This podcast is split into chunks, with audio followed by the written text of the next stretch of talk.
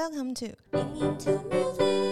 欢迎来到英音有代志，为你带来音乐大小事。我是墨汁。我是 K 边。好，今天呢，终于不是歌单专题，我们要先暂时告一段落。对，那今天要来的来宾呢，在介绍他出场之前，我想先问问墨汁，就是你有没有听过有唱诗人？你是说中世纪会有的那种吟游诗人吗？对对对，你很厉害。那你知道他们平常通常都在做些什么事吗？嗯，我会知道吟游诗人主要都是在就是历史课的时候有介绍过，然后 嗯，就是那就是那时候他们就是被说是一个故事的传唱者嘛，因为可能以前文字没有那么发达的时候，他们是需要口耳相传，把某一些传说或故事传承下去的人。嗯哦，你 你很认真上历史课，就是就是以前小时候 比较认真啦。嗯哦，那我的话就是我会知道有唱诗人是因为就是以前就念音乐系一定要学西洋音乐史，然后就对，然后他就有介绍说就是有唱诗人超级多才多艺的，就是他们会结合时下流行的话题作诗编曲，然后大部分会流行在法国这个地区。然后也是像你说的，就真的是十二十三世纪非常非常早的时期。哦，就是他们扮演着一个需要把东西传承下去的角色，对。哦。好，那今天我们要邀请的来宾，我觉得他跟游唱诗人有那么一点点像，因为他也是走访到台湾的各地，然后去算是传递歌声，然后从中有获得一些创作灵感。对，那至于这些呢，我们就是等一下会深入的做一些提问。那就让我们先欢迎他出场，欢迎克里夫。耶，嗨，大家好，谢谢 K 边跟实习生墨汁。克里夫之前有上过 Podcast 节目吗？好像有，但是比较少。那现在就是一开始会紧张吗？还是还好？其实还好啦，还好，只是会那个嘴巴打结。对，没事，我们平常也都会嘴巴打结，吃螺丝吃到饱。对哦，真的。好，那接下来呢，就是开头，因为其实克里夫最近出了一张专辑，但是在出专辑之前，就是我们想先问一下，就是克里夫一开始怎么会接触音乐？是原本就喜欢弹吉他吗？我应该是那个小时候跟大家一样，就是乱听歌啊，就是中文流行、西洋老歌这样。哦。然后，但是呃，然后小时候我学过一点点钢琴，就是那个雅马哈三叶电子琴班，对，就是类似那样子。可是后来就比较少碰音乐。然后高中我有那个，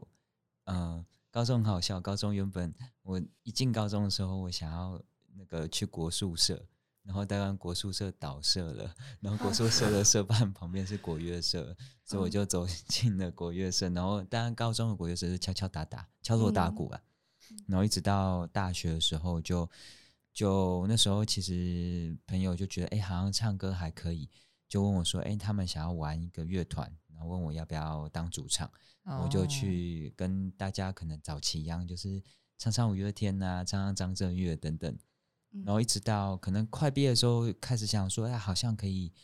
来写自己的歌。然后我就觉得，好像要写歌，可能会需要熟悉一个乐器当做呃媒介，有时候也可以当做呃互相印证啊，然后去找一些声音。所以那时候就想说，可以来碰碰吉他，因为我很喜欢原声吉他，就钢弦吉他的声音。哦，对。但是后来因为就是。嗯，就毕业了。毕业之后就也没有什么再碰到，一直到后来我真的决定想要开始创作之后，又重新捡起吉他练这样。嗯，所以一路上等于学吉他都算是自学。嗯，我最刚开始的时候有找一个老师，可能学了一些基础，大概七八个月就最基础的东西。但是因为那时候，呃，我其实就没有什么。乐理概，我其实一直到写歌开始也都没有乐理概念，大概可能前两三年才开始把真的所谓什么叫做音程这种东西开始去认识，这样。这一开始是蛮凭声音的想象跟感觉来做这件事情，但是一开始找老师的时候，他就是教你怎么弹这个乐器，这样左手怎么按，右手怎么拨，这样子，有点像是一个体育课，就是乐器的体育课。然后一开始就练了这个东西，大概七八个月，然后但后来就。呃，算是呃重新开始创作的时候，比较多是自学，没错。但我就觉得其实有点像是因为网络资源很多啦，现在。然后我在外头演出的时候，遇到的很多厉害的演出者也很多。然后我其实通常刚开始很好笑，刚开始前两三年的时候，我都在后台就问他们说：“哎，你刚刚那个怎么弹的？”然后就就是厚脸皮的教教教他，就示范给我看，这样其实就是蛮多这样子的的经历。哦，蛮好的。克里夫很会把握时间学习，抓到时间就要问。没错。哎，那你刚刚提到说，就是毕业之后就比较少再碰吉他了，因为。哦，就是好像知道是你本来其实是做科技业哦，对对对，因为那时候我有念研究所嘛，然后大家就会觉得说啊，就可能男生然后比较呃理工科，然后好像就去做工程师会比较适合。然后我一开始以前没有太多的的想法，就想说好，那就去，好像也没有很讨厌，然后我就找了一个，就是毕业之后好像就很顺理成章找到工作就去做，然后一做就又。又做了七年然后就消失了，这样七年的时间就又不见了。工作的七年之痒。对，所以后来又又又开始想说可以做什么事情，然后就那时候其实没有太多想法，所以我先裸辞。裸辞就是我其实没有想说之后要干嘛，我就是先先工作放下再说。但是我知道说我那时候想要创作看看，所以我就又开始练吉他。然后开始写歌，然后投表演，然后就没想到就又过到现在这样。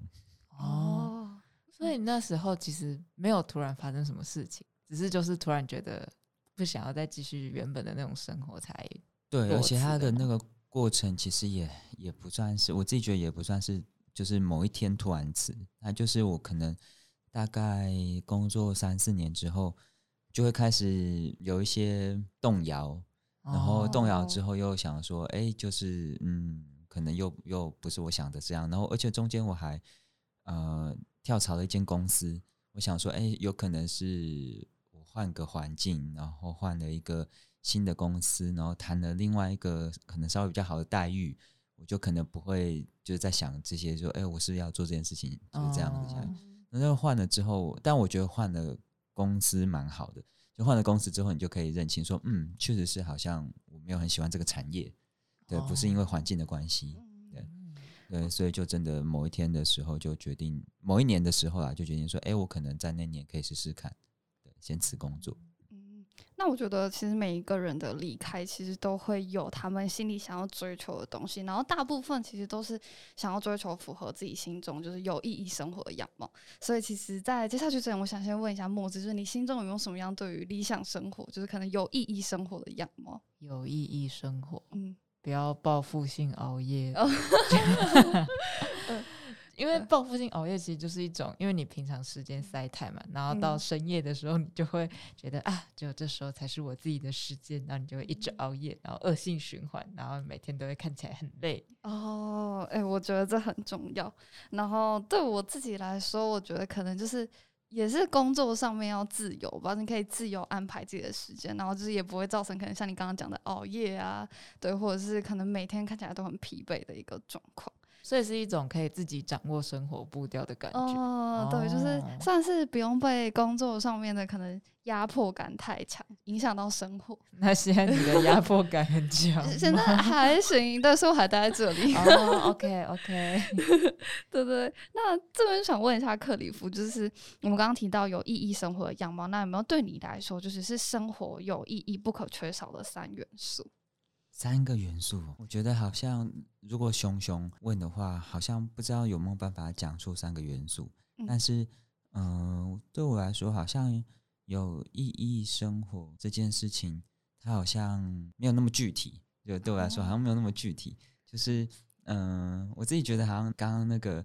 就是 可以边跟墨子讲，就是没有报复性熬夜啊，或是可以弹性用自己的状态，我觉得好像都是。可像我现在的。生活状态的时候，大家应该看我也会觉得，因为我自由工作者嘛，也是完全就是创作是我的那个主要的工作，可以这样讲。然后，但是其实我还是会得遇到我没有办法那么弹性运用我的工作的状态，因为开始会有一些事情是我会被追着。然后或者有一些呃，比如说我要帮什么什么写歌，然后我会被那个 schedule 追着，也会有这样子的状态。但是我至少我觉得在这样的状态，我好像很紧绷，压力很大。但是我知道我的内心深处是快乐的，就是好像其实我觉得这件事情好像就是如果真的要讲的话，它应该是不可或缺的元素。就是不管有没有，即便是报复性熬夜，但是我也会报复性熬夜，就是我会可能那个，比如说我那天可能是呃被教课塞满。就是我可能教课，然后做一些什么行政，然后就是可能跟创作无关的。但是我的报复性熬夜，就是我可能就会瘫在那边，然后吃洋芋片、看 Netflix，然后然后再回去，就是完全没有所求的摸摸琴，然后弹弹琴，然后哼唱一些东西。那个就是一个报复性熬夜，但是隔天我还是知道我好累，但是我还是很快乐。哦。就感觉是自愿选择跟非自愿选择的差别，好像是这样子。嗯，我我感受到就是 我为什么会觉得我的报复性熬夜没有意义？因因为可能都在无意识看一些就是 YouTube 影片，但我不是真的觉得那些很好看。哦，我我懂你，就是开始无意识的划手机。对对对对对对。我也会，其实我也会，因为我觉得需要有一个脑袋完全哦需要荡的时候。对对对对对，就是你就是。无脑滑的，哦，这已经是一个文明病了，大家都有。对，所以大家就是要尽量避免，好不好？希望我们都可以找到有意义的生活。那就是我们刚刚其实前面最开头是在讲吟游诗人嘛。嗯。那其实吟游诗人就是像我刚刚讲，他是一个对社会就是传唱故事或历史记忆来说很重要的一个角色。那其实，在就是克里夫的作品里面，也可以看到一些关注社会议题的那个痕迹。那其中有没有让你印象最深刻的作品呢？如果跟社会议题有关的话，我早期啊，早期有写过一首歌，是台语歌，然后叫《勇敢的台湾人》。勇敢没台湾狼哦，对，然后那那个那那个歌其实是在我刚开始创作的时候写的。我我算一直以来都算是比较有接触社会运动或社会议题。嗯，那嗯那时候其实是写那首歌的时候，其实是二零一五刚好有一个事件叫做反黑箱克刚事件，然后有一群高中生他们开始发起，然后去包围了立法院。嗯，对其实是那首歌是那时候我们在。包围立法院的时候，闲闲没事，我就在那边 写歌，然后就写这首歌这样子。所以里面写的就是在讲说，哎，其实有些事件其实是呃不要被忘记的，就是其实是是你要大声的讲出来，大声的唱出来，不管那个过去是可能可能是觉得啊，其实是不好的过去，或是怎么样，但是其实是你要记起那些教训，才可以往前走嘛。对，所以那那首歌有在讲这样类似这样的事情哦。那你有觉得这样的经历就是对你日后的创作过程有什么启发吗？应该说，我觉得有好有坏。就是写议题性的东西，我觉得呃，它某种层面就是大家会觉得比较敏感的，然后也会引起。所以我后来其实意识到说，呃，好像年纪越大的时候，你会越会发现，好像真的没有所谓的，就是谁是好，然后谁是坏。就是好像就是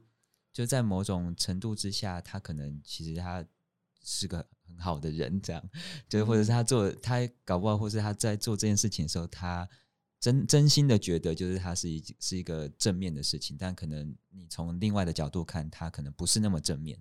对，所以我在关注这些议题的时候，我慢慢意识到说，好，我尽量真的是看能不能我我越写的时候，我就会呃写的越多。我越想要把它写的更中性一些，因为我意识到说，尽量以我的角度看到的真实的状态去出发，但也许，也许它就真的只是我的角度，嗯嗯。然后我慢慢的开始在写歌的过程中，假设要写到比较议题性的，不要带批判，或者是不要带我的主要的价值观赋予他说，哎，就是我觉得这是好，这是坏，或什么，然后都尽量看能不能不要去提到这些。呃，太过于就是主观的部分，然后只是真真实的陈述有这样子的事件。我觉得后来是我开始在写这些事情的时候，一直在反思跟反省的事情。嗯，其实我觉得要用就是中立的观点，就算是不只是创作，其实写作上面也蛮难的。我不知道就是对，我不知道墨子有没有感觉？你说要不带个人，就是不带个对任何个角度。应该说，我觉得。嗯，好像也不能说完全不带个人的，但是就是从你的个人的观点出发，但是尽量做到，可能没办法完全，嗯，但我觉得可能尽量做到不去评断或者是不武断，然后不批判，这样，我觉得好像就够了。就像那种情绪性的字眼，就要尽量避免。对对对，这是最基本的，对吧？对对对，嗯。那就是我们刚刚就是聊完，就是克里夫一开始接触音乐的契机，以及后来就是为什么专心决定要做创作这件事情之后，就是我们接下来就要来深入聊聊，就是他的新专辑《好日子》。对，那其实，在就是。讲到《好日》这张专辑之前，其实很酷的是，就是我在看克里夫这整张专辑的介绍的时候，就是让我想起，就我今年有看部韩剧叫《我的出走日记》，然后它里面的编剧就是今年刚好受金钟奖之邀有来台湾，就担任颁奖人，然后有一个算是对外的媒体语谈会，然后他在那场语谈会里面，他是跟徐玉婷编剧是有一个交谈，然后他就有一句话我印象非常深刻，他是说就是。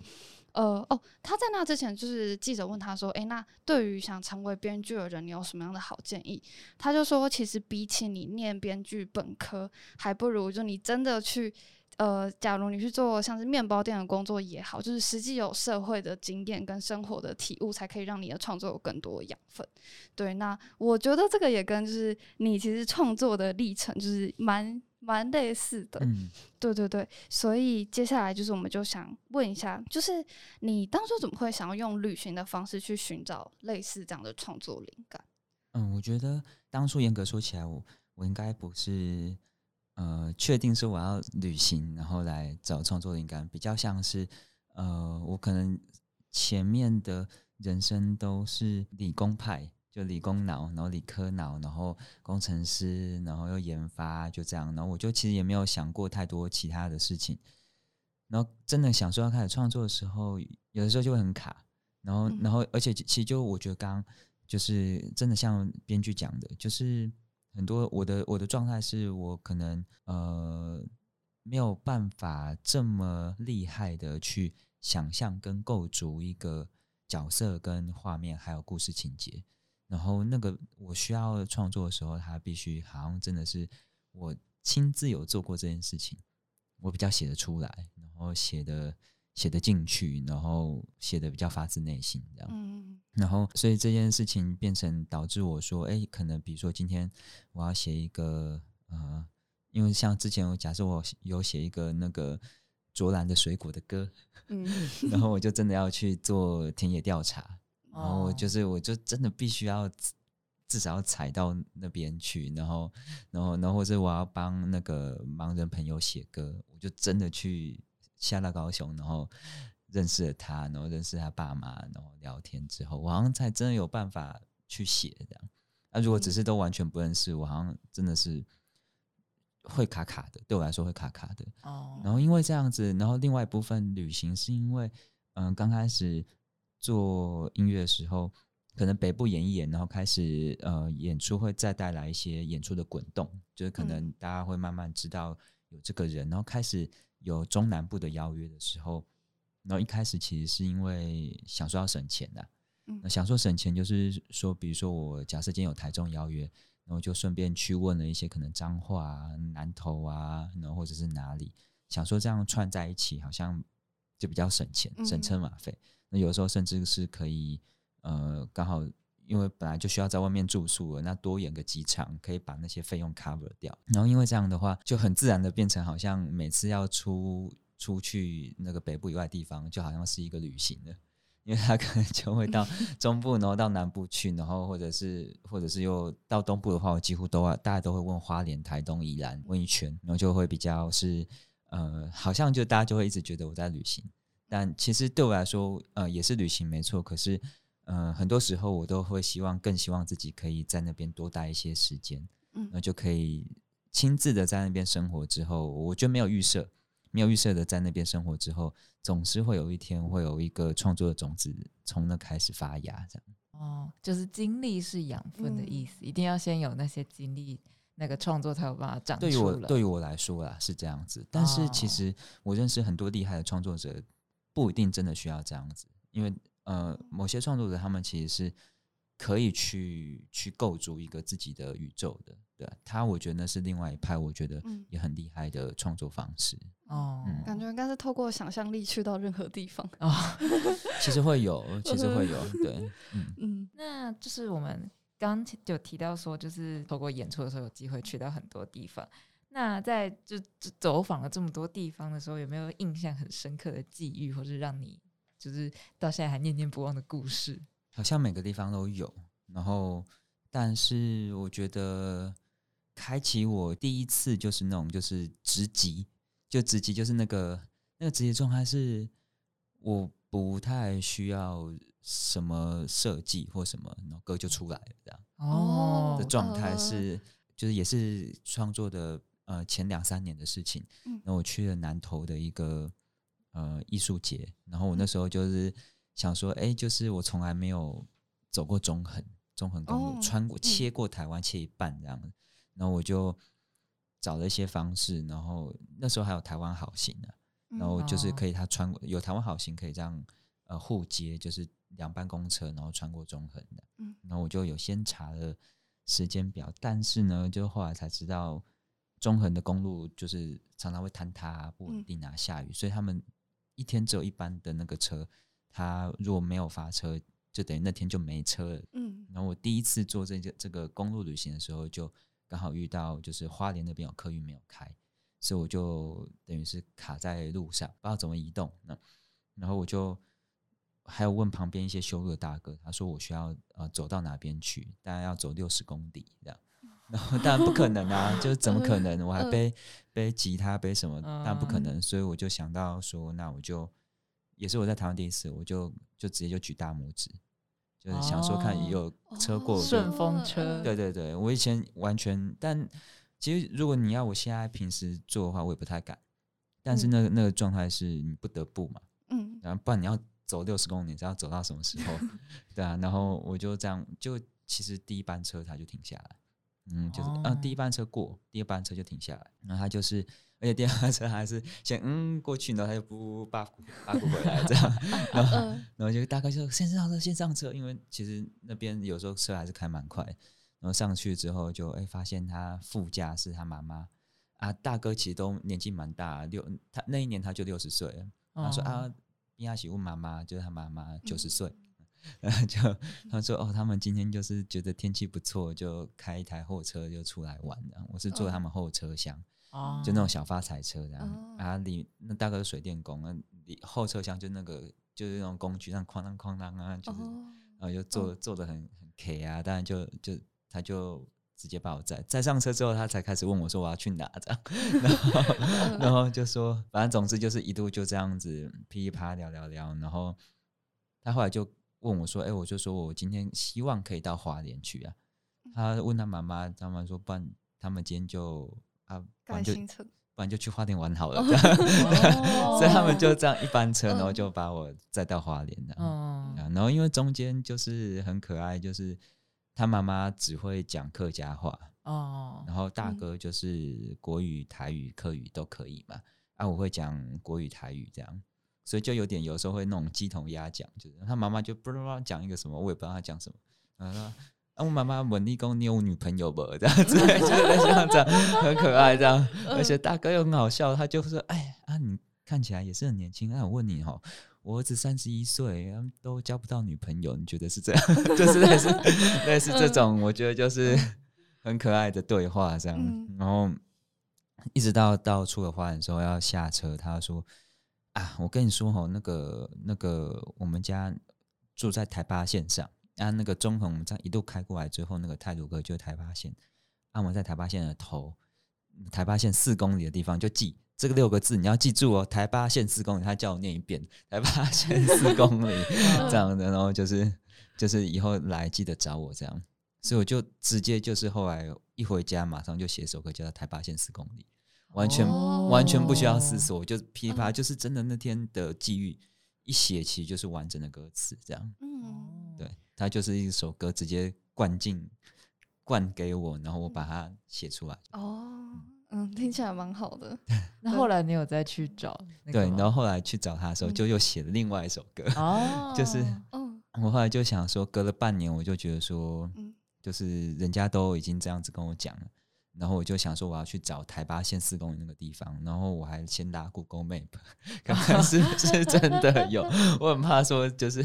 认不出来，然后我就是又想了一些方式，然后过去之后，结果下车之后发现我我搭那个客运，那下车之后走到那附近的时候，发现我糟糕完蛋，就是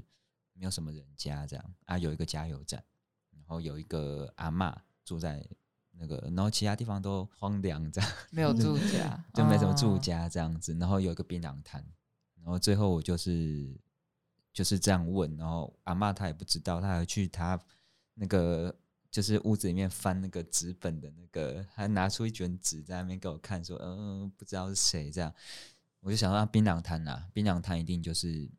可能会知道，然后我就啊槟榔摊那边槟榔摊就不是槟榔西施。那里面 就是一堆阿伯这样子，就是，然后外面还停小货卡的那种，然后总之他们就觉得，他们应该是觉得很很很触理啊，就怎么会有人这样子？哎，你知道有没有人住在台八线四公里啊？是一个大哥，大概长什么样子？他跟妈妈九十岁啊，大哥是水电工这样，姓姓李这样。然后，然后后来就是他们就不知道嘛。后来我就想说，我就一边走一边找，就后来就有一台小货卡追上我，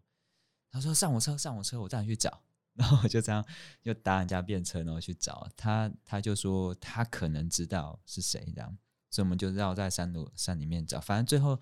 结果就是那天我们就是有找锁定两家，就是做水电的啊，当然不知道是哪一家，但两家都暗都没有人这样，他们可能那天又出去玩了。对，但总之因为这样，就我就觉得没关系，反正搞不好就是我就知道可能在大概在哪一区。对，然后我还知道哪一站下，在大客运的哪一站下，再走一下就上去了。所以我就想说，那我都已经在台八线上了，台八线的头到底，底就是花莲。我就想说，我就再再再到再往东走，我就继续往东走，这样。然后走走走走，就是到了大屿岭，大屿岭是已经刚好山上的地方了。然后就起大雾，就是超浓的雾，雾浓到就是我可能能见度就是两公尺左右，后面就就。白白都看不太清楚，然后那时候是十一月，然后就反正我记得那天最后只有四度，超冷，然后 崩溃，然后就是反正总之那天就是我有顺利的离开那个地方，然后到花莲去。回来的时候写的歌叫做《在雾散开之前》，因为我就觉得在遇到那个雾之前，我就整个超阿杂的，又找不到人，然后又一早出发，然后又很崩溃，然后最后又。好像什么都没有，然后等等，那又遇到大雾，然后又很冷的。嗯，但后来就觉得其实好像就是就人生啦，就是你我前两次前几次去的时候，天气又风光明媚，然后超好。然后那次就是又湿又冷，然后又雾，然后又又什么都没有，好像一无所获这样。可是后来就觉得，就是其实你只要做这些事情之后，其实它是有无限的可能性的。它其实很有很还有很多可能正在发生，只是可能。不晓得而已，然后，然后我觉得其实我在山上的时候，每一个状态我都很，就是很很害很害，有点害怕啦，有点惊惊这样子。但是后来我都觉得，哎，我觉得还好，我都有踏出那些小小的勇敢的一步。可能我只是自己假装自己好像很勇敢，但其实没有，我都内心很很很忐忑这样子。可是也因为这样子，我觉得好像就开启了很多可能性。反正我那那首歌之后是写说，永远都有希望。嗯，大概就这样。而且不管再怎么一无所获，你还是留下了那首歌，所以觉得还是很有收获的。对，没错。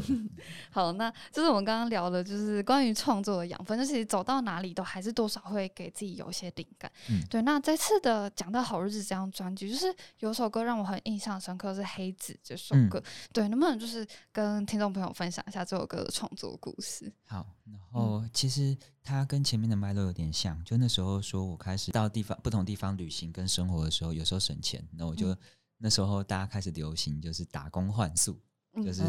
就是就是现在就是已经变得很习以为常。可是大概一五一六年的时候，可能大家都还没有觉得这件事情那么正常，才艺换宿啊，打工换宿。然后我那时候就问到一些背包客栈，它可以那个唱歌换宿。就是通常是背包客栈啊，因为他一个晚上床位可能四百、五百、六百，对他来说其实呃就是算是一个互惠。嗯，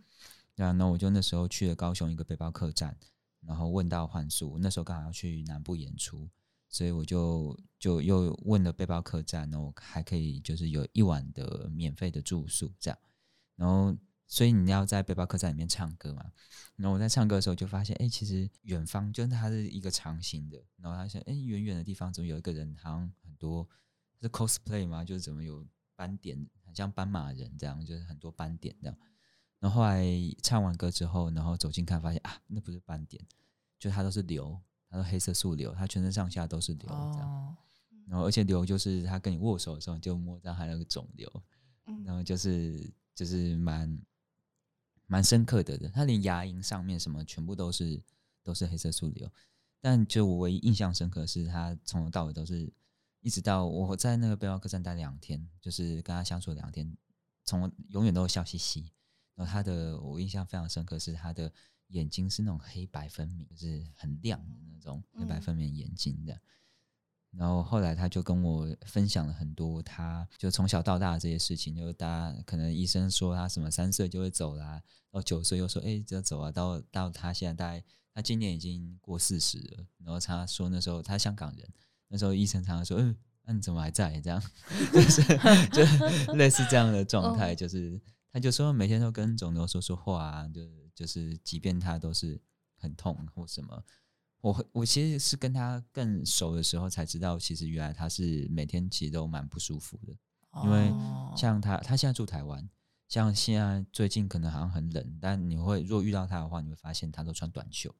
因为他体温特高，他的那些肿瘤呃大概覆盖快百分之六十的面积，所以相对来说就是他的那些。排汗啊，或什么之类的，也都会被影响到，所以他体温一直都是在一个很高的状态，然后也会很不舒服啊。但他对于死亡的那些态度跟想象，就是蛮蛮让我改观的。所以那时候我才想说要开始写《黑子》这首歌，主要就是说，我觉得他像是一个被黑色素肿瘤包围的孩子。然后就是很很很特别，然后影响了我很多。那你在写出来之后，他有给你什么样的回馈吗？还是他就不知道？他知道啊，他因为我们是很好的朋友。然后写出来，其实隔跟他回来之后，高雄回来之后，跟他认识之后，隔两天我就写完了。然后我就给他听，然后他就很喜欢。然后后来就一直到啊这张专辑里面收了，然后做这些曲子。然后 YouTube 上面有一支歌词版的 MV，那他里面的手，他就贡献他的手。肿瘤充满肿瘤的手，这样，所以他本人，我觉得应该就是因为他也从那首歌里面感受到，就是克里夫想要借由这首歌表达对死亡的某些看法，或对生命的，应该说对生命的看法。对，然后其实严格说起来，这首歌在写作的后期，我自己是有点想说，好像不需要这么的 focus 在那个死亡跟疾病，虽然就是说里面主要有带到这议题，但是我自己觉得。因为他有讲到一个蛮关键的事情，是说哦，大家都觉得这些不好啊，肿瘤这些不好。可是就是我死掉，他们跟着我一起死掉，所以某某种层面，我们在同一条船上面这样肿瘤。然后而且就是他觉得就是呃，这些肿瘤让他成为他今天这个样子，甚至是说，甚至说他从小他妈说哦，你不用去上学啊，他就很很爽啊，然后每天就是就是也也不用有没有课业压力，有没有什么，然后他。又一直在跟死亡共存，所以他的就是一些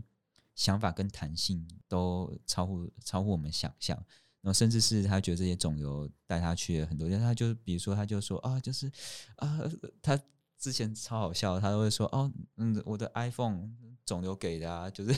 就是那个说什么，因为怎样怎样，人家找他去做一个什么拍摄啊什么，然后就呃就得到是 iPhone 啊或者什么之类的，然后他之前还最好笑的是他什么都没有受过。美术训练，他还他还去开过服装展，因为就是那个服装展，就是大家就是用那种点点，有没有？就是会觉得好像是一个 特殊意象，他就说他就超爽，然后就是他就就一个人在那边而已，就是获得超多资源这样，而且就是呃，就超多人捐钱给他，然后 所以他他讲话比较干话比较多，这样 就是对他就会觉得，其实某种程度上面，就是如果你全然的接受这件事情。那说说不定，其实我们视为不好的东西，其实是可以让我们有一些新生，对啊。所以我后来在写作后期也会觉得说，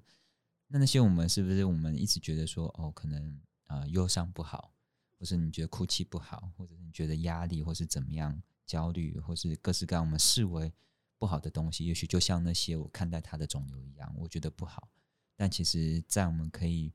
接纳包容，跟找一个方式可以和平的、温柔的共处之后，其实我们才是真的可以可以好好的往前走的状态。嗯，那除了刚刚提到的那首歌之外，就是还有一首歌是《吹过岛屿的风带着我回家》嘛。嗯，那那首歌蛮让我印象深刻，是因为开头是应该是有一个小妹妹的声音，对妹妹的声音。那这首歌的创作背景是什么？他就是我那时候也是，就是很妙，是我看到网络上有，就是有个在争那个住校艺术家，就是他住在学校里面的。哦。然后后来看到他是东华大学，他们那时候那一年就是二零一八年，他们就是有一个，因为很多系他们会有毕业制作，嗯。然后那个毕业制那个系叫做自然资源系，他们的其他毕业制作会有很多组嘛。然后其中有一组就想要做偏向教育，然后我就去报名的那个住校艺术家的合作，然后就进到就花莲一个国小，叫丰里国小，丰富的丰哦里面的里，那那美眉其实就是丰里国小里面的小学生这样。那一年就是进去的时候，啊美眉那年是七八岁，她就跟我唱了那首歌。有一天我就用我那时候用 iPhone 五 就是这样直接录下来，然后就因为觉得美眉声音很纯真呐。那后来就是因为我听不懂妹妹在唱什么，然后我他就说是印尼文，然后是可能他一些职工妈妈姐姐教他唱，所以我就想说我也很想要知道那个他唱的那个印尼文歌词是什么意思。所以回北部之后，我就开始问一些可能有呃印尼的朋友，然后他们就告诉我说是他们的童谣叫彩虹，然后是在讲说呃彩虹就每各式各样的颜色或者是怎么样，他们都是。一样特别，一样独特，就没有说谁比谁比较好，这样大家都平，每个颜色都是平等的。我觉得那时候，那时候觉得那个童谣很有，嗯，很有意义。然后，可是因为我这样问的过程中，我就开始认识了印尼朋友圈，这样。然后他们就有一天，我就听到一个故事，是说有一个男生，他确定他现在还有没有在台湾工作。总之呢，那一年就是他可能十八九岁，然后有有一天他跟他说：“哎，我要结婚。”大家就很好奇，说：“哎，你怎么那么早就结婚？因为十八九岁其实对我们来说，其实小朋友，高中才刚毕业，升大学的年纪。”他说：“他没有爸爸，啊，没有妈妈，然后所以找到爱人就等于是重新找到家人的意思，所以他就觉得很很开心，就是有人爱他，他就想要结婚。然后后来才知道，就是他爸爸是小时候过世，可是妈妈是他在。”台湾工作的时候，有一天收到通知说妈妈生病，可是他没有办法回去看她，因为就是台湾的义工其实还是有很多的束缚，绝对不是说你今天想说，哎，我要回家就回家。那时候想说，可能也生病，可能就是再再再等一下，就结果没想到他就没有再也没有看到他妈妈了。所以后来吹过岛的风带走回家，这个脉络有点像是从妹妹唱的那个印尼文的童谣，让我去找。童谣的过程中，又认识了印尼，就是这些朋友的议题，嗯，对啊，然后才真的有办法写出《吹过岛屿的风带着我回家》，就希望说，哎，其实不管在在哪边，就希望他吹过台湾这座小小的风，可以带着他回家。这样，我觉得这首歌听起来就是旋律上面也让人觉得非常温暖的感觉。对，就相信可能有蛮多义工朋友听到，就是也会觉得非常非常感动。嗯，这首歌的专辑就真的是找了一个印尼的歌手一起来合作，就里面有个女生的声音。她是一个印尼很厉害的歌手，叫乐夏，她现在也在台湾。然后我就请他帮我雕那个印尼，因为里面有印尼文歌词，然后就是。他帮我雕了一些发音啊，然后跟配唱这样。哦，那就是我们刚刚其实就讲了两首作品，一首是黑子，然后另外一个是吹过岛屿的风带着我回家。嗯，对。那我觉得就是除了这两首歌以外，就是整张专辑给我的感觉都是非常非常温暖，然后就是有种就是带领人走出黑暗的感觉。所以我觉得相信会是可能很多就是身在低潮，或者是现在觉得就是人生没有什么什么希望的人，就他们听完会觉得蛮有力量。那所以这边就是想请克里夫，就是推荐一下，就是有没有哪一首歌会最优先推荐给听众朋友？除了刚刚那两首以外，我突然会觉得，我好像如果每一个状态的话，好像会不太一样。但如果是假设是现在是就是冬天，嗯，冬天的话，我觉得可能蛮适合听那个。这是我们务实的爱情，哦，就它是有一个陪伴，然后就是有一个就是暖暖的感觉这样，嗯，然后但如果是呃，如果你今天是觉得你想要听轻松快乐，嗯，然后大家就是可以动动身子的歌，可能可以听谢谢你开花了，就我觉得对我来说，它可能是呃，这十二首歌对我来说，可能刚好在不同的时期、不同的月份写，所以其实好像在每一个状态的时候，好像都可以有一首可以符合的歌这样。嗯，对。但如果大家真的要假设听的第一首，也许是可以从务实的爱情或者谢谢你开花开始。哦。所以大家记得，就是有听到这个 podcast 的话，记得可以先从务实的爱情开始。嗯嗯，这样听起来这张专辑的配置就是非常的完整嘛。但其实就是我，就我已经有看过实体专辑的本人，然后我觉得有一个点真的是让我非常的印象深刻。但是在揭露这个点是什么之前，我要先问 K 边说，你平常是有在种植物的吗？有哎，我有一株仙人掌。那他现在开的好吗？他现在哦，他之前现在长难开花，我我至少我养的蛮难开花的。然后他之前就是大概在七八月，他开了一朵小花，对。然后可是从那之后，他就开始有点 陷入枯萎的状态，所以我也不太知道他现在到底是怎么。哦，我猜可能是因为台北就是没什么让它可以长大的环境 吧。对，可能是下雨。嗯，对。那你自己有种植物的习惯吗？没有啊，因为我连我自己可能都会养。不是啦，就是我比较没有在种植物的习惯，但是因为身边有朋友是会去读花语。花语就是他们觉得这个东西很有趣，所以就会去了解。你是有在关注花语的人吗？我没有，但我有听过，就最长、最老掉牙，就是大家会说什么玫瑰象征爱情这种。对，但我也不会特定为了花语可能养植物之类的。哦，嗯，那克里夫对花语很了解吗？其实也没有。对，但是嗯，就是这张专辑里面，现在可以揭露了吗？可以，可以，可以，可以，可以。因为这张实体专辑里面，其实。有呃，那时候在做，因为我我想要做实体，就在想说，哎，其实大家现在可能也不一定真的有可以放 CD 的的载具，就 CD player，就是大家现在甚至连笔电都没有。然后我就在想说，那呃，如果要做实体的话，一定要是一个我觉得有趣的实体啊，就大家可能看到也会想要收藏啊，开开心心这样。所以我那时候就。想了很多，跟设计师讨论很多呃实体的设计的东西，然后一直到有一天，设计师跟我想了一个提案，他就说：“哎，其实他觉得我的歌里面就是蛮多都是有一个，他觉得不一定是真的是在种东西，但他觉得我很像是呃，因为像刚刚提到说，可能去很多地方，比如说生活或什么，有点像在就是呃先去做这件事情之后，然后有点像是播种。”然后，然后希望它某一天，就是这些灵感在某一天可能会会开花，然后会萌芽的状态，就很像是在我在做的这些事情跟创作，很像在很像在种一个植物的感觉。嗯，所以他想到那个提案，就是说，那不然我们要不要来专辑里面放种子，然后让大家会觉得说，哎，就是甚至也是有点像是可以跟那个收藏人有个小互动。如果你要种的话，就是我们可以一起来。来设计一个就是种植，因为专辑叫好日子嘛，就好日子的种植计划这样。嗯，然后大家可能也会觉得，嘿，就是买了实体里面好像有一些呃不同的象征意义出现了。那因为十二首歌原本就没有想说要那么高纲，但后来就 就想说十二首歌倒不如我就来个十二个种子好了，就是十二种。嗯，但它十二种就是就让它有趣一点，就是随机。那大家可能在拿到某一张专辑的时候，它是某一种种子啊，其他人可能是另外一种种子，这样它会随机的的散散播出去。那呃，挑选种子的方式，可能就会去想说，那看我就去，这时候我才真的要 要看看说什么叫做植物语或者花语，我再去研究说，哎，这首歌对我来说它的关键字是什么？那我去找找看有没有类似符合的植物是可以类似的这样。然后做了其实算蛮长的时间的研究，才才选定这些种子。嗯，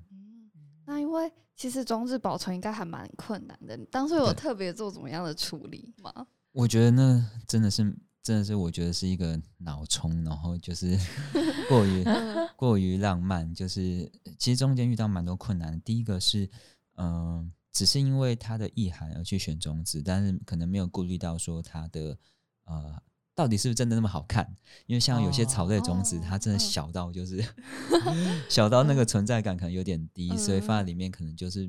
大家拿到可能就会觉得啊，好像没有这么这么有拿到的感觉。嗯，所以后来就变成可能草类种子你要放超多，嗯，超多超大把这样，可是相对来说可能就没有办法那么多张，嗯，就是都有草类的种子，但是有些种子有很大一颗，你可能里面两颗它就塞满了，这样，然后它就所以，然后但是有大颗的种子呢，相对来说它水分多，它所以它呃皱得快，所以像我现在就变成说，我就可能也因为这样子，就变成一个累死自己，就是我都呃会。我每次要出货的时候，我才包种子，就是务必让种子在一个最新鲜的程度这样。然后当然可能目前可能有先铺货唱片行的，可能就比较没办法做这件事情。但铺货上面行的，我都还是选定一些它的保存上面是比较可以保存比较久的，常温下。对，那像大颗种子，就是像我现在可能就要我要在家，我就要先冰起来，然后我要出货的时候，我就可能就是先包。然后如果这样让大家。如果拿到真的想要种的话，它其实至少是新鲜的，可能这一两天才才刚包包进去。哦，对，因为像我们拿到的专辑上面是竹箔啊，竹箔它应该已经有点皱掉的。那但是我觉得保存的还蛮完整。对对对对对，一定是保存完整的。对，而且呃，像竹柏它大颗的时候有点像绿绿的小樱桃，然后可是它慢慢的那个缩水之后啊，它其实你还是可以泡水，然后剥皮。还是可以种得出来哦，对不对？有，对，就是我的 partner，就是真的还是有发芽，让它发芽。对，好，因为你里面其实就哦，大家如果就是有兴趣听听到我们介绍有兴趣的话，就是可以真的可以去买买看，因为我觉得里面还有附上很详细的说明卡，就是教学要怎么样种。对，因为一个我相信很多人可能跟我一开始不是那么了解，就是种子，我可能有在种东西，可是。大部分人可能去花市买一株，就直接这样种，可能不会从真的是从完整的就只有种子开始覆土泡水，然后让它慢慢长出来。所以其实我觉得，就是我自己研究过程，就也把它记录下来，然后让大家可以看说，哎，就是怎么种。然后另外一部分也会告诉大家说，这是什么植物啊？那它代表的含义是什么？也许有点像是一个抽抽牌卡的概念，搞不好就对你有对对你是刚好那个状态是符合的。真的很赞。好，那这是刚刚讲完专辑相关的事情，接下来就是想要给就是大家一点点未来的期待吧。嗯，对。那其实关于专辑就是蛮酷的是，其实里面也有听到就是克里夫用不同的语言创作。嗯，所以这边的话就想问你，就是未来会还想创作更多是以母语为主的作品吗？我觉得会耶，因为其实，嗯，但我觉得对我来说倒没有设限，因为比如说这张专辑十二首歌里面。有九首是中文，然后有三首是台语。嗯，那其实我自己台语歌还有还有更多，但那时候会有人问说：“哎，那你怎么不就写一张台语专辑这样？”然后，但我觉得好像这样又对我来说又有点太太刻意了，因为我觉得我还是比较想要他的那个故事性跟脉络是完整的，倒不用那么在意语言这样。不要硬塞了。对对对对，然后应该说，应该说，因为这些语言就是我生活当中实际接触的语言，哦，所以好像去分你我，好像就有又我对我来说有点卡，就说，哦，那我这台语歌，那我就不放在这里面，我要放在哪里？这样，那就 就就觉得就有洞，这样要去补，这样就觉得不太好。所以对我来说，就是我可能接下来的话，我就希望说，哎，就是我接触到什么故事。啊，比如说他那个故事，可能像刚刚印尼是因为印印尼的故事，那他有印尼语，那我去写。那如果以后假设有客语啊或什么，那我去写，那去学，那不一定真的会讲，但是至少我可以写出一些呃不错的歌词或或放在里头的话，其实我也觉得很好，就是有这些元素在，它也同时代表真实的我在生活中。就是遇到的状态跟人事物这样，嗯，好，那就期待以后可能听到像可能我随便乱讲，可能梵文啊或者泰文之类很酷的语言，搞不好会有，对，搞不好会有，对，这个困难度直接 level up 超多，嗯，那因为这张专辑叫做《好日子》嘛，那其实就是在台湾的，就是。民间社会的时候，其实蛮多人说会看，就是农民力选好日子的这个习惯。我相信应该大家小时候都会听家里长辈讲过。那就是在座的 K 边跟克里夫是有这个习惯的吗？嗯，有，我家有，就是像我家大概一年前搬家，然后我爸爸也是特别挑一个搬家好日子，就是特别是翻月历这样，就他会有吉跟宜跟忌嘛，对，然后他会特别避开，就我觉得感觉长辈都还蛮重视这一块。我家也会，嗯，家也会，所以所以那时候很好笑，就是我在想说我要发这张专辑的时候，呃，我先设定大概在哪几个月份，然后我就去找那。现在农民很方便，就是网络上有网络农民里这样，你就可以看，然后就去挑了几个日子，然后就选定一个，就是我觉得最好，就那一天。像这张专辑是呃二零二二的十一月十号。那天就是几乎全部都是移移移移移移移，做什么都是移 这样。移发片，对对，他没有移发片，但是就是什么都是移，就那种大大吉日这样。对，所以就是挑了十一月十号，就大家可能发片就是比较少在一个，因为它是礼拜四，就是可能也是一个平日可能不是那么好的感觉，注注被注注重的日子，但是我就是我就不管，因为它是好日子。哦。那你家人有给什么样的回馈吗？就可能对你发片的时间没有，还是他们都 OK？你觉得都大吉就好？对对对，哦，那挺好的。对，嗯，那假如未来出就是可能有第二张专辑的话，那你也会特别再挑一个好日子吗？还是第二张就想说走个随意风？嗯，第二张我觉得可能会。比较随意哦，对。第二章的话，应该就会看那个那阵子谁比较，那阵子就是大家比较少发片，那我来发，这样比较不会被盖台的。他第一次是用一些民间的信仰，第二次是用行销策略，我觉得蛮好的。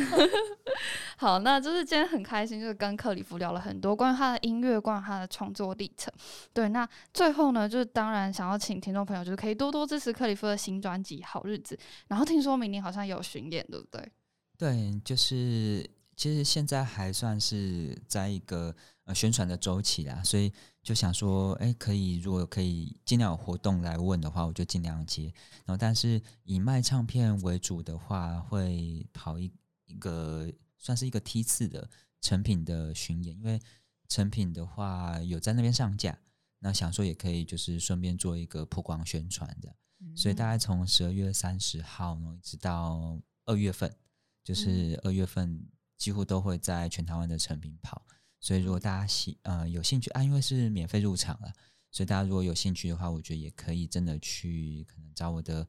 习惯用的社群媒体或脸书或 IG 都行，然后就会在上面。公告说：“哎，这些详细的场次啊，哪一天，然后时间，因为每一每一个场次的时间，有些在晚上，有在下午，不太一定。嗯，所以大家可以来看看这样。嗯，所以希望听众朋友就是可以多多关注一下克里夫的呃社群专业，就对他都会更新最新的资讯。嗯，好，那我们今天这一集就到这边啦，谢谢大家，谢谢大家，拜拜，拜拜。”